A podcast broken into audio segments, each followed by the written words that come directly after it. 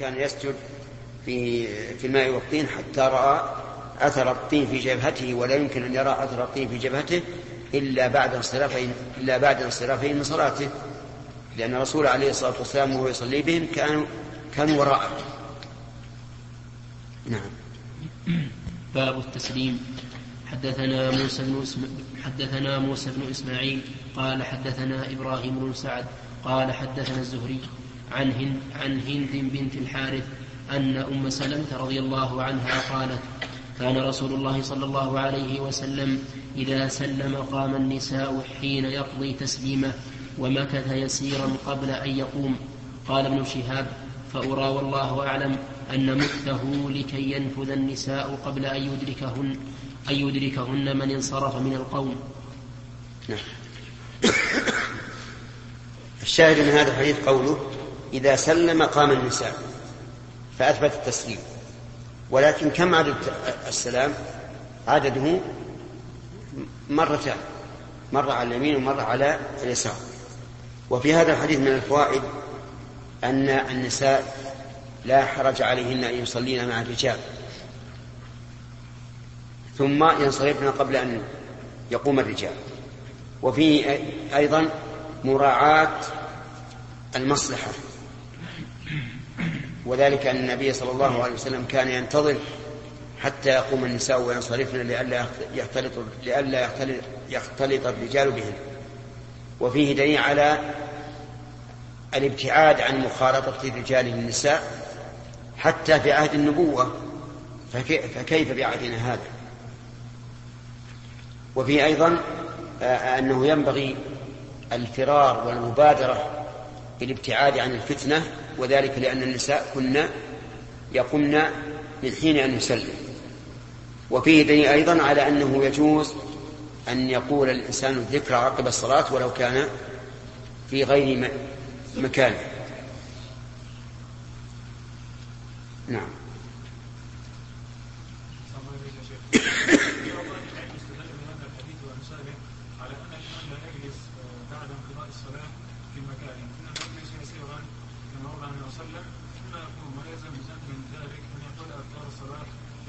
صحيح.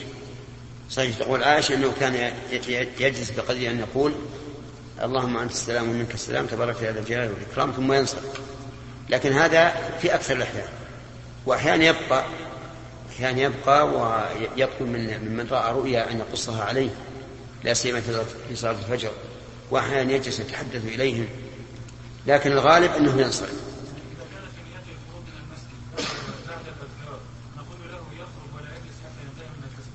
كيف؟ لا لا هذه ترجع إلى حال الإنسان. إذا كان الإنسان يخشى أنه لو انصرف من مكانه آه، غفل عن الذكر وسهى عنه فليجلس. لا تعبدا بهذه الجلسة ولكن من أجل أن يحافظ على الذكر. نعم.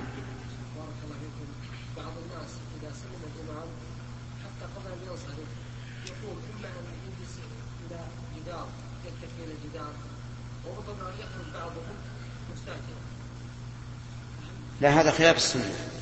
السنة أن الإنسان المأموم لا يقوم من مكانه حتى ينصرف الإمام لقوله عليه الصلاة والسلام ولا تسبقون بالانصراف. وانصراف الإمام على نوعين تارة ينصرف فيقوم من مكانه وينصرف إلى جهة ما في المسجد أو إلى السوق. وتارة ينصرف وهو في مكانه. ولهذا يكره للإمام أن يطيل الجلوس مستقبل القبلة لأنه إذا فعل ذلك لزم أحد محظوران أحد محظورين إما أن يحبس الناس وإما أن ينصرف الناس قبل أن ينصرف. نعم. كمال بارك الله فيكم الآن في هذا العصر المساجد تجعل مكان خاص للنساء بحيث لا ترى الرجال ولا يرى الرجال لكن وعلى هذا وعلى هذا التعود نجد أن كثيرا من الأحيان يأتي الرجل ليصلي ومعه أهله كان يكون في سفر مثلا فإذا لم يجد مكانا مخصصا للنساء آثر أن لا تصلي زوجه في المسجد على أن تصلي في مكان آخر بعد ذلك. نعم. فهل ترى إحياء السنة في مثل هذا يا شيخ؟ أن تدخل مرأة وتصلي؟ أرى هذا. أدم هذا جاء في عهد الرسول عليه الصلاة والسلام ما المانع؟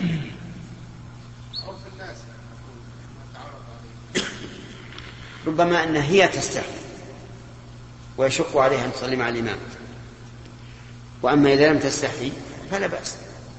وأنا أرى في بعض الأحيان في المساجد اللي على الطرقات في الخطوط يدخل الرجال ويصلي النساء في جانب المسجد. إما مع الرجال وإلا وحدهم نعم. شيخ الله يحفظك. مثلا في بحثنا الآن في حديث حديث أنه إذا سجد وبقيت آثار الحصى في وجهه فله أن ينزعها إذا عادته. فهذا يعني عملنا في ظاهر النص يعني ظاهر النص أنه المنع على الإطلاق. لا ما هو ما هو المنع بارك الله فيك. ليس المنع. أنه لا يمسح فقط. يعني السنة لا يمسح لأن لأنه إذا مسح تحرك بلا حاجة. نعم. باب يسلم حين يسلم الإمام. وكان ابن عمر رضي الله عنهما يستحب إذا سلم الإمام أن يسلم من خلفه. حدثنا حبان بن موسى قال أخبرنا عبد الله قال أخبرنا معمر عن الزهري عن محمود بن الربيع عن عتبان قال عن عتبان أنه قال صلينا مع النبي صلى الله عليه وسلم فسلمنا حين سلم. نعم وهذا هو السنة. أن المأموم إذا سلم إمامه يسلم فإن قال أنا أود أن أدعو وأتأخر قلنا لا السنة لك أن تبادر بالسلام مع إمامك لأنك الآن تابع ولست مستقلا.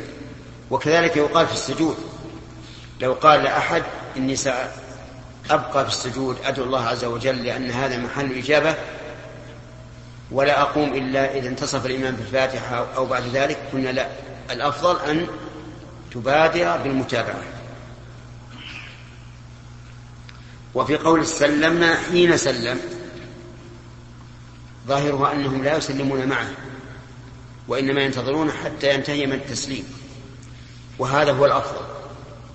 ولو سلم المأموم مع الإمام حين سلم الإمام التسليمة الأولى ثم سلم معه حين سلمت بعده حين سلم التسليمة الثانية لم يكن هذا ممنوعا. لكن الأفضل أن لا يسلم حتى ينتهي الإمام من التسليم. نعم. باب من لم يرس نعم. باب من لم يرى رد السلام على الإمام من لم؟ باب باب من لم يرى رد السلام على الإمام واكتفى بتسليم الصلاة. حدثنا حدثنا عبدان قال أخبرنا عبد الله قال أخبرنا معمر عن الزهري قال أخبرني محمود بن الربيع وزعم أنه عقل رسول الله صلى الله عليه وسلم وعقل مجة مجها من دلو كان في دارهم. قال سمعت عتبان بن مالك الأنصاري ثم أحد بني سالم قال كنت أصلي لقومي بني سالم فأتيت النبي صلى الله عليه وسلم فقلت إني أنكرت بصري وإن السيول تحول بيني وبين مسجد قومي فوددت أنك جئت فصليت في بيتي مكانا حتى أتخذه مسجدا. عندك فوجدت ولا فلا وجدت؟ فوددت بدون لام؟ نعم. فوددت أنك جئت, جئت فصليت في بيتي مكانا حتى أتخذه مسجدا. فقال أفعل فقال أفعل إن شاء الله. فغدا علي رسول الله صلى الله عليه وسلم وأبو بكر معه بعدما اشتد النهار فاستأذن النبي صلى الله عليه وسلم فأذنت له فلم يجلس حتى قال أين تحب أن أصلي من بيتك؟ فأشار, فأشار إليه من فأشار إليه من المكان الذي فأشار إليه من المكان الذي أحب أن يصلي أحب أن يصلي فيه فقام فصففنا خلفه. ثم سلم وسلمنا حين سلم. يعني ولم يردوا عليه السلام. ما قالوا عليك السلام لما سلم؟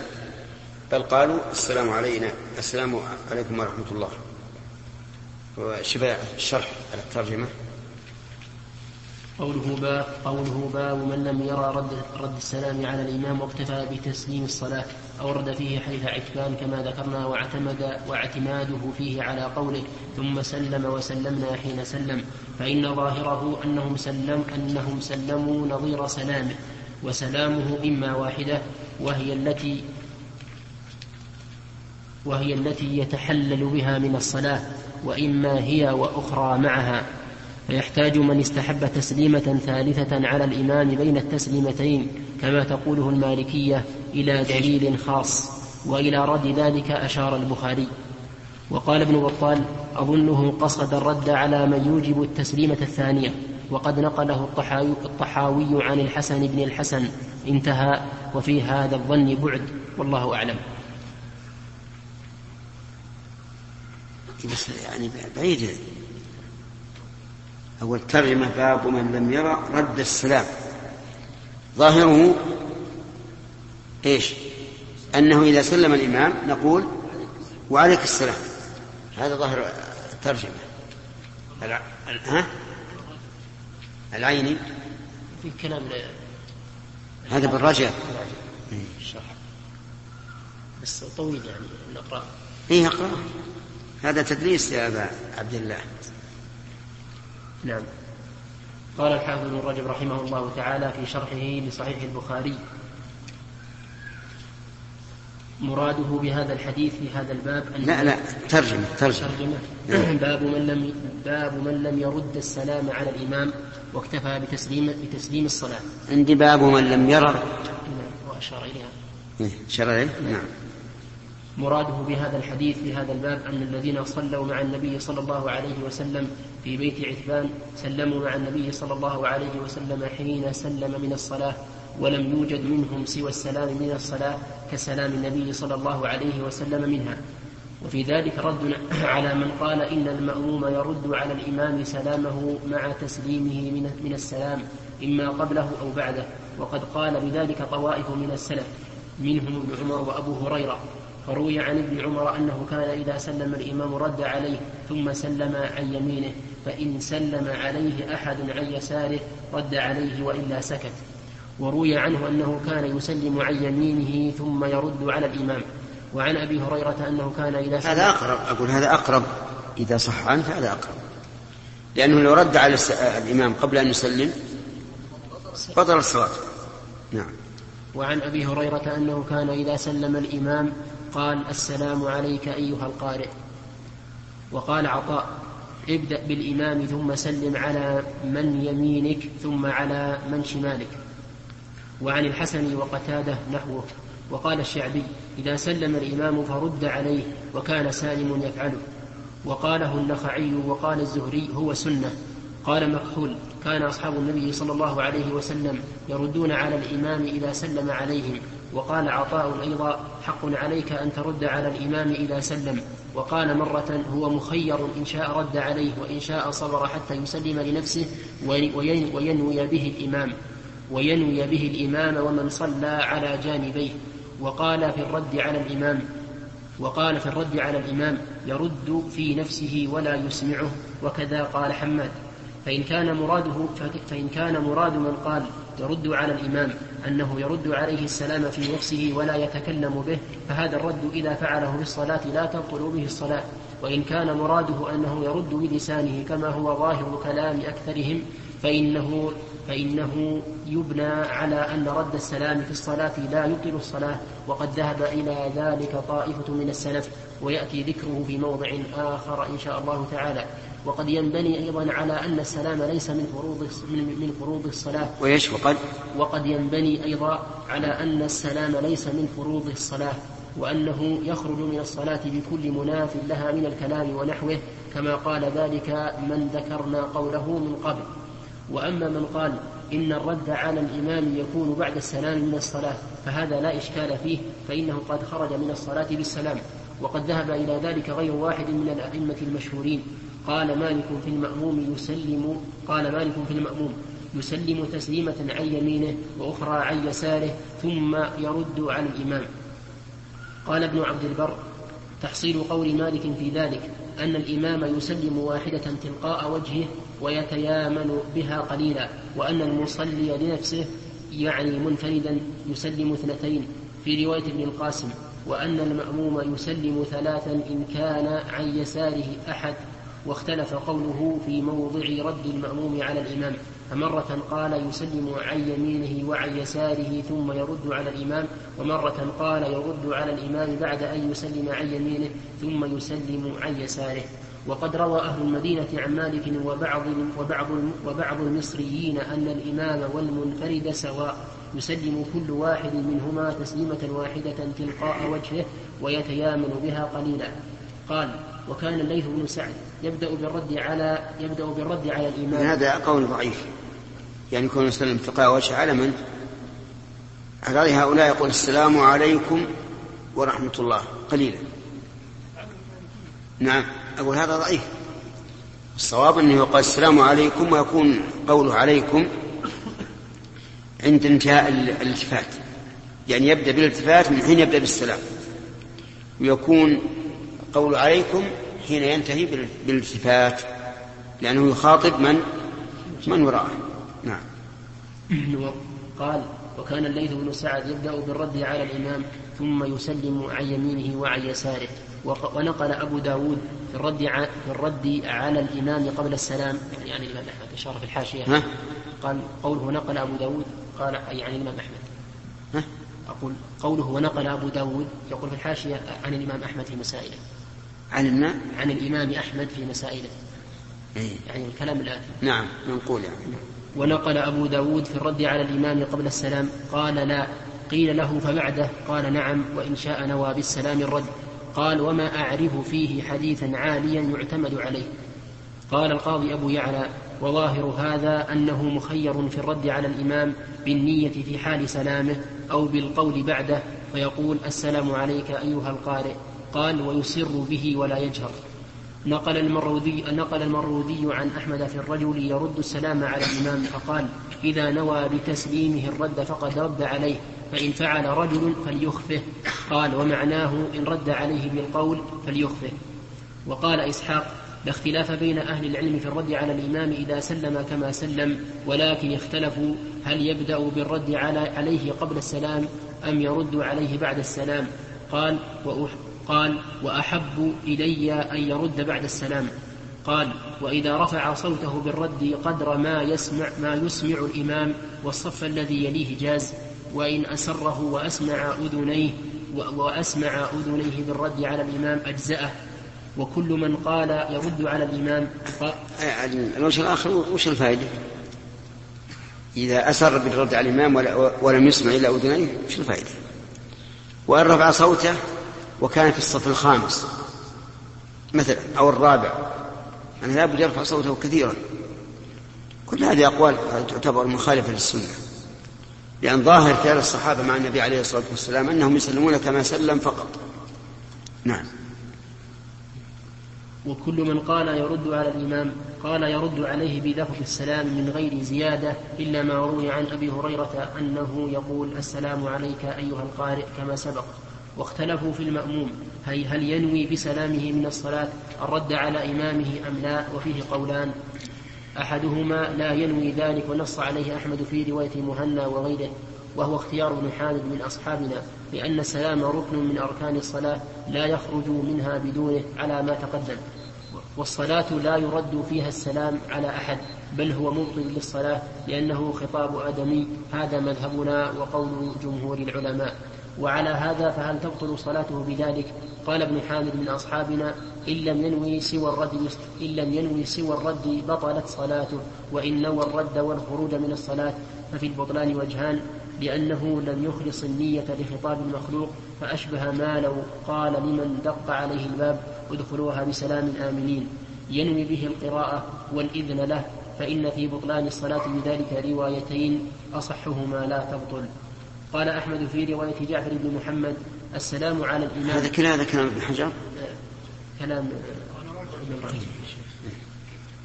نعم.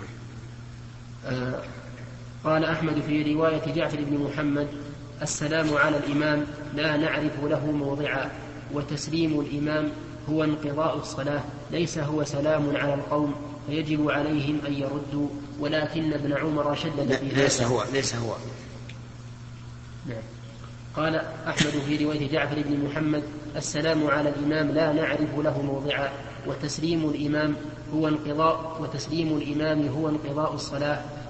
ليس هو سلام على القوم فيجب عليهم فيجب فيجب. في فيجب عليهم أن يردوا ولكن ابن يعني هذا جواب النفي.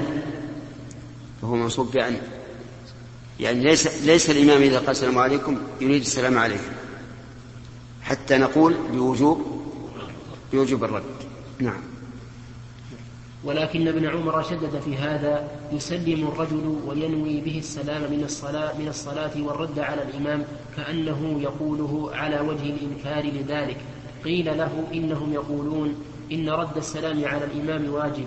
قال أرجو أن لا يكون واجبا وإن رد فلا بأس. والقول الثاني أنه ينوي, الم... أنه ينوي المأموم بسلامه الرد على إمامه وهو قول وهو قول عطاء والنخعي وحماد والثوري ونص عليه أحمد في رواية جماعة من أصحابه. وهل هو مسنون مستحب أو جائز؟ فيه روايتان فيه روايتان أيضا عن أحمد. قال في رواية في رواية يعقوب يعقوب بن بختان ينوي بسلامه الرد وهو اختيار أبي حفص العكبري. وقال في رواية غيره لا بأس به فظاهره جوازه فقط وهو اختيار القاضي أبي يعلى وغيره. وقال في رواية ابن هانئ إن نوى بتسليمه الرد على الإمام أجزأه وظاهر هذا أنه واجب لأنه رد سلام فيكون, فرض كفاية إلا أن, إلا أن يقال إن المسلم في الصلاة لا يجب الرد عليه أو يقال إنه يجوز تأخير الرد إلى بعد, إلى بعد السلام.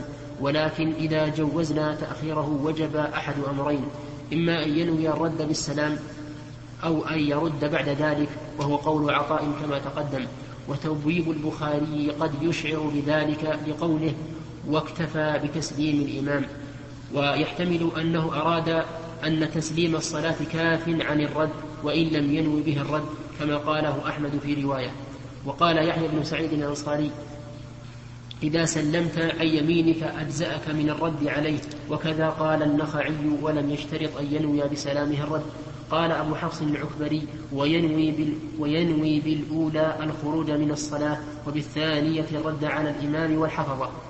وممن رأى أنه ينوي بسلامه الرد على الإمام أبو حنيفة والشافعي وأصحابهما. ثم قال أصحاب الشافعي إن كان المأموم عن يمين الإمام نوى بتسليمته الأولى السلام على من عن يمينه من الملائكة والمسلمين من الإنس والجن وينوي بالثانية ذلك مع الرد على إمامه. وإن كان المأموم عن يسار إمامه نواه في الأولى وإن كان محاذيا له نواه في أيته ما شاء. والأولى أفضل نص عليه الشافعي في الأم. وينوي الإمام بسلامه من على يمينه ويساره من الملائكة والمسلمين من المأمومين وغيرهم وينوي بعض وينوي بعض المأمومين الرد على بعض. قالوا وكل هذه النيات مستحبة لا يجب منها شيء. وقال أصحاب أبي حنيفة ينوي ينوي المصلي بكل تسليمة من في تلك الجهة من الناس والحفظة. وهل يقدم الآدميين على الملائكة في النية؟ هذا جيد. قال السلام عليكم. ينوي كل من على يمينه وكذلك إذا قال عن اليسار السلام عليكم. ينوي بكل من على يساره. نعم. وهل يقدم وهل يقدم الآدميين على الملائكة بالنية على روايتين عندهم؟ إحداهما يقدم الملائكة لأنهم عندهم أفضل والثانية يقدم الناس لمشاهدتهم. ويدخل المأموم ويدخل المأموم الإمام في الجهة التي هو فيها فإن كان بحذائه أدخله في اليمين, في اليمين لأنها أفضل. وروى عبد الرزاق عن معمر عن حماد أنه قال إذا كان الإمام عن يمينك ثم سلمت عن يسارك ونويت الإمام أيضا وإن كان بين يديك فسلم عليه في نفسك ثم سلم عن يمينك وشمالك. وأما نية الخروج من الصلاة فهل هي واجبة؟ تبطل الصلاة بتركها أم لا؟ فيه وجهان فيه وجهان لأصحابنا اختار ابن حامد وجوبها واختار الأكثر واختار الأكثرون عدم الوجوب وهو ظاهر كلام أحمد. وينوي الخروج بالأولى سواء قلنا يخرج بها من الصلاة أو قلنا لا يخرج إلا بالثانية لأن النية تستصحب إلى الثانية. ومن الأصحاب من قال إن قلنا الثانية سنة نوى بالأولى الخروج وإن قلنا الثانية فرض نوى الخروج بالثانية خاصة. والصحيح الأول ولأصحاب الشافعي في وجوب نية الخروج. طول رجل لا بس بقية. ها؟ صفحة ونص. باقي؟ لكن انت الوقت انت الوقت ها؟ اي بس انتهى الوقت. ما انتهى الوقت؟ أظن الباقي ها؟ في فائدة طيبة. ها؟ أقول الباقي قد يكون أحسن من الإنسان. طيب. ولأصحاب الشافعي في وجوب نية الخروج بالسلام وبطلان الصلاة بتركها وجهان أيضا ونص, ونص الشافعي على أنه ينوي بالسلام الخروج ولكن اختلفوا هل هو محمول على الاستحباب أو الوجوب. وإنما ينوي الخروج عندهم بالأولى لأن الثانية ليست عندهم واجبة بغير خلاف. واستدل من استحب أن ينوي بسلامه الحفظة والإمام والمأمومين بما خرجه مسلم من حديث جابر من حديث جابر بن سمرة, قال كنا إذا صلينا مع رسول الله صلى الله عليه وسلم فقلنا السلام عليك ورحمة الله السلام علي السلام عليكم ورحمة الله السلام عليكم ورحمة الله. وأشار بيده إلى الجانبين فقال رسول الله صلى الله عليه وسلم على ما تومئون بأيديكم كأنها أذناب خيل شمس وإنما يكفي أحدكم أن يضع يده على فخذه ثم يسلم على أخيه من على يمينه وشماله. وفي رواية له فقال ما شأنكم تشيرون بأيديكم كأنها أذناب خيل شمس إذا سلم أحدكم فليلتفت إلى صاحبه ولا يومئ بيده. وخرج أبو داود من حديث سمرة بن جندب قال أمرنا رسول الله صلى الله عليه وسلم أن نرد على الإمام وأن نتحاب وأن يسلم بعضنا على بعض.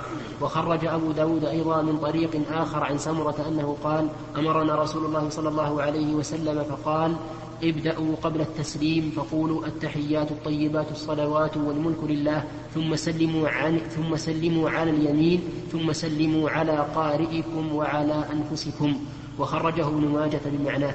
وفي رواية له بإسناد فيها ضعف. إذا سلم الإمام فردوا عليه. وخرج الإمام أحمد والترمذي وابن ماجه من حديث عاصم بن ضمرة عن علي أن النبي صلى الله عليه وسلم كان يصلي قبل العصر أربعا يفصل بين كل ركعتين بالتسليم على الملائكة المقربين والنبيين والمرسلين ومن تبعهم من المؤمنين. وقال الترمذي حديث حسن. وظاهره يدل على أنه صلى الله عليه وسلم كان كان ينوي بسلامه في صلاة التطوع. السلام على الملائكة ومن ومن ذكر معهم ومن ذكر معهم. وتأوله إسحاق على أنه أراد بذلك التشهد فإنه يسلم فيه على عباد الله الصالحين وهو خلاف الظاهر.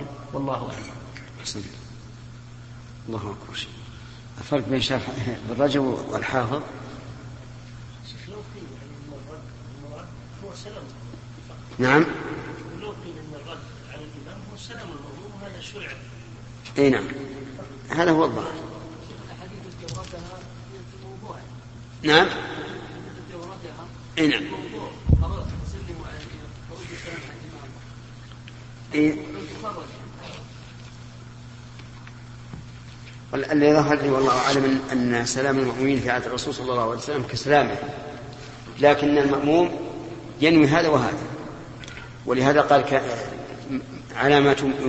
على ما تومئون يعني بأيديكم كأنها أذناب خيل شمس إنما كان يكفي أحدكم من يقول كذا وكذا فهذه إشارة إلى أن المأمومين إذا قالوا السلام عليكم ورحمة الله فإنه ينوي من على يمينه وعن يساره والمأموم إما أمامه وإما عن يمينه وإما عن عن يساره إيه قصد الإمام إما عن يمينه أو يساره أو أمامه فالظاهر أنه داخل في هذا. وتكون هذه الصيغة من الرد خاصة في هذا المكان. وإلا فالرد أن يقول عليكم السلام. وينوي أنه يرد الشيخ إي نعم. هذا ظاهر الحديث الذي ساقها أنه ينوي. هذا هو الآن الآن المفهوم والمتبادر أن المراد بهذا السلام هو الإشعار بالخروج من الصلاة. ولهذا جاء في الحديث تحريمها التكبير وتحليلها التسليم. لكن لا بأس أن الإنسان ينوي هذا وهذا. ينوي السلام على الملائكة و على كل ما عن يمينه. وعن يساره. وعلى إمامه الذي سلم عليه قبل. الإمام أيضا سلم عليهم قبل. نعم. لا لا. هل يل هل يلزم الإنسان أن لا يسلم إلا على من سلم عليه؟ يبتدئ السلام. لا لا ما ما يقول عليكم السلام. المأموم ما يقول عليكم السلام. سبحان الله. نعم. بسم الله الرحمن الرحيم. الحمد لله رب العالمين. وصلى الله وسلم وبارك على عبده ورسوله نبينا محمد وعلى آله وأصحابه أجمعين. أما بعد فقد قال الإمام البخاري رحمه الله تعالى في صحيحه في كتاب صفة الصلاة باب من لم يمسح جبهته وأنفه حتى صلى. حدثنا مسلم بن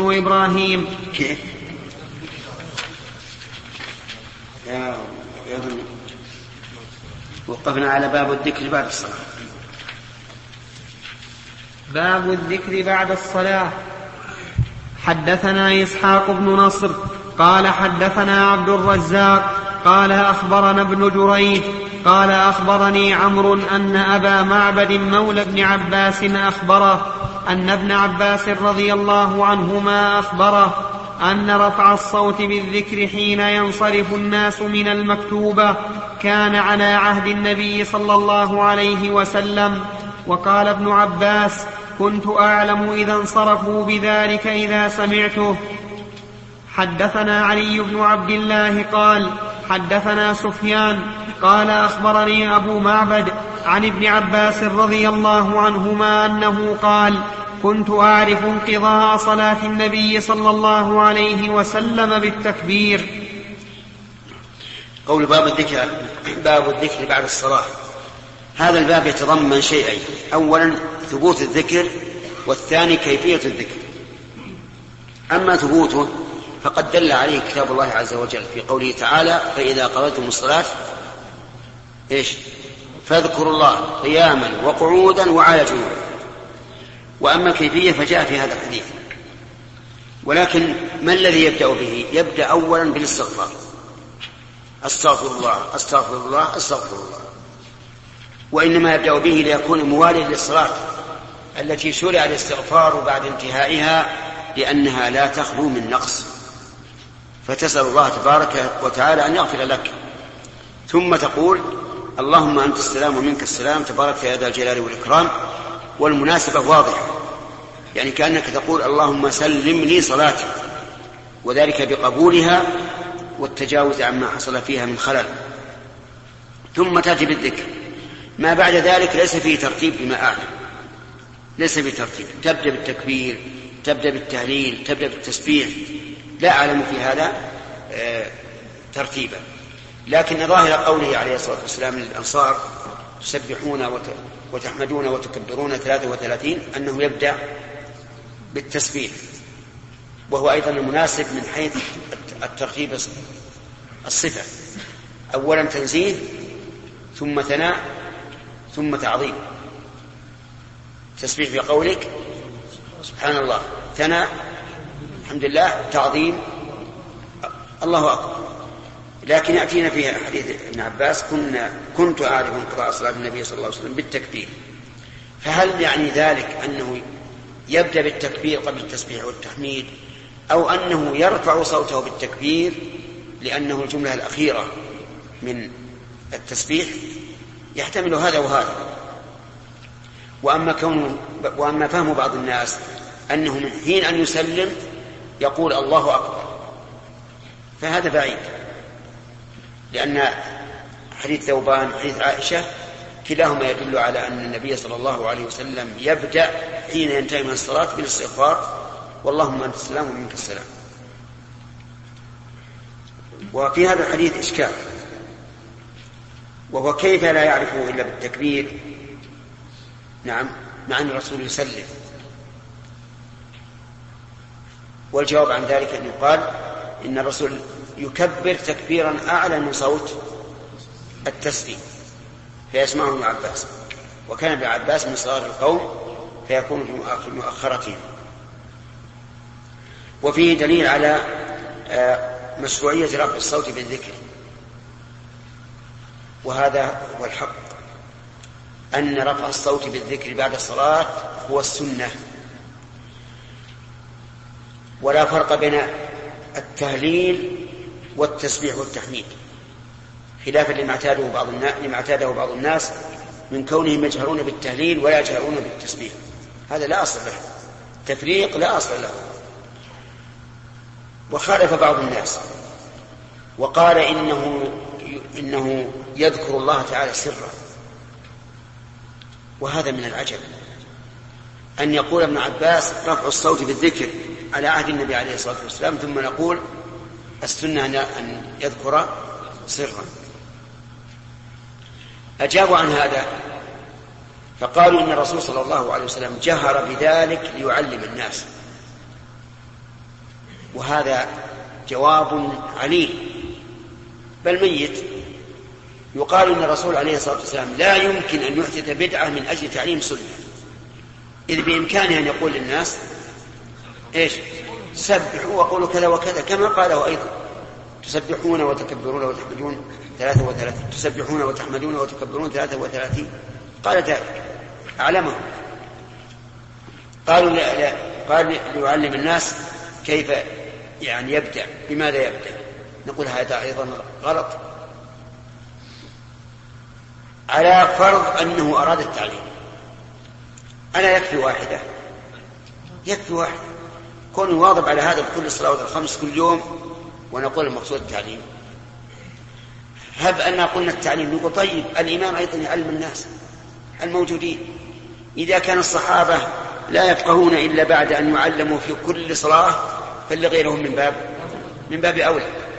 والحاصل أنه لا مناص.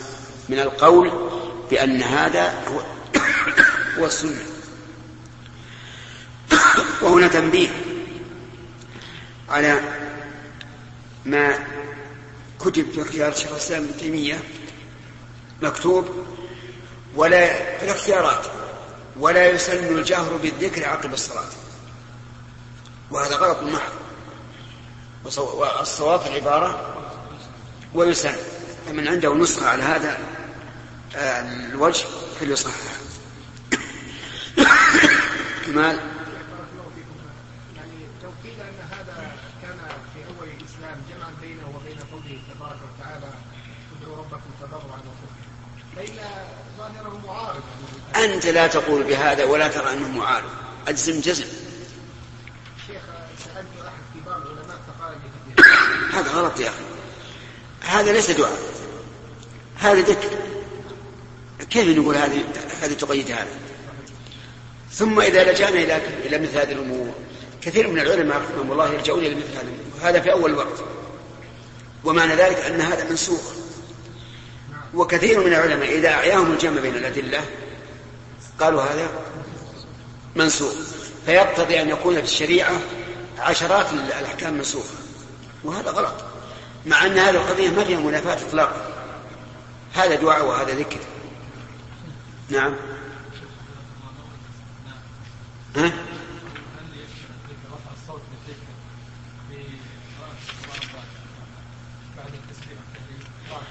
يعني مثلا في قراءة آية الكرسي وقل والله أحد وقل أعوذ برب الفلق الظاهر لا يدخل في هذا. وإن كان القرآن يسمى ذكرا لا شك فيه لكن عندما يقسم ذكر القرآن ما يسمى ذكرا آدم بعض المساجد يعني سنة هذا ما مفروض مثلا والواحد يكون يرفع صوته كذا يستغرقون يرمونه بأبصارهم. إيه. ما يخالف الآن أبصارهم ترميه وغدا إن شاء الله تقر. لكن بقي علينا ملاحظة. لو كان على يمينك أو يسارك أو قريبا منك رجل يقضي الصلاة. فهنا لا ترفع صوتك لأنك سوف سوف تؤذيه. وقد قال النبي عليه الصلاة والسلام لا يؤذي لا يؤذين بعضكم بعضا في القرآن. فإذا كان تؤذيه لا تفعل. يعني اذكر الله تعالى سرا بحيث لا يتأذى به أحد. بارك الله فيك. لا يصبح هذا دليلا للقول المخالف حيث ان غالبا الناس كثير كثير منهم من يتأخر. فلو رفع كل الناس والله ما أدري سنة عبد الحميد يتأخر ما أدري عنه. لا المعروف يا شيخ الناس تتأخر. لا ما هو كل الناس. إذا كان المسجد فهو كل الناس لكن يحجب طيب نحن نحن معك. إذا قدرنا الصف في في طرفه أناس يقضون. وأنا الآن في وسط الصف. لا يدخل لا لا, لا يشوش عليهم صوتي. ثم هناك فرق. كلهم يقضون. نصلي مع الإمام. لا لا اذا قلنا انها سنة مطلقة سنه مطلقه ما لم تؤذي. دائما يكون الناس يتاخرون سنة ما لم تؤذي. كثير من السنن تقيد بهذا. ما لم تؤذي أحد. ثم أعلم أيضا هناك فرق. بين أن يكون الأصوات كلها مختلطة. كلهم رافعوا أصوات- رافعوا أصواتهم. وبين أن يأتي واحد منهم ما شاء الله صوته قوي. أيها اللي يحصلها الأذية. الثاني. الأصوات المختلطة ترى ما تشوش. ما تشوش على احد لكن إذا جاء الناس مثلا يصرون وواحد رفع صوته بيشوش ثلاثة. أحسن الله إليكم. ما ترون قراءة كلام الحافظ على الحديث؟ طيب. ترون يا شيخ ما أدري والله. هو في يعني في في كلام و- يعني نعم. إذا أطلق الحافظ لا أنا أرى ما ندرى ابدا أنا أعرف المتعصبين. ابدا يحاولون أن يلووا أعناق النصوص إلى إلى ما يريدون. لا ترى أنا ما أقصد هذا. على كل حال كنا يقرأه بنفسه. الحديث واضح الحمد لله ولا في أشكال. ولا نرجع إلى إلى إلى, إلى الحافظ ولا غير الحافظ إلا عند الإشكال. هو الإشكال أحسن الله إليكم يعني بالتكبير. اي وهذا الإشكال. أجاب عنه؟ تفصيله ما ما وقفت عليه. اي طيب أصلا ما وافق عليه أنا. نعم.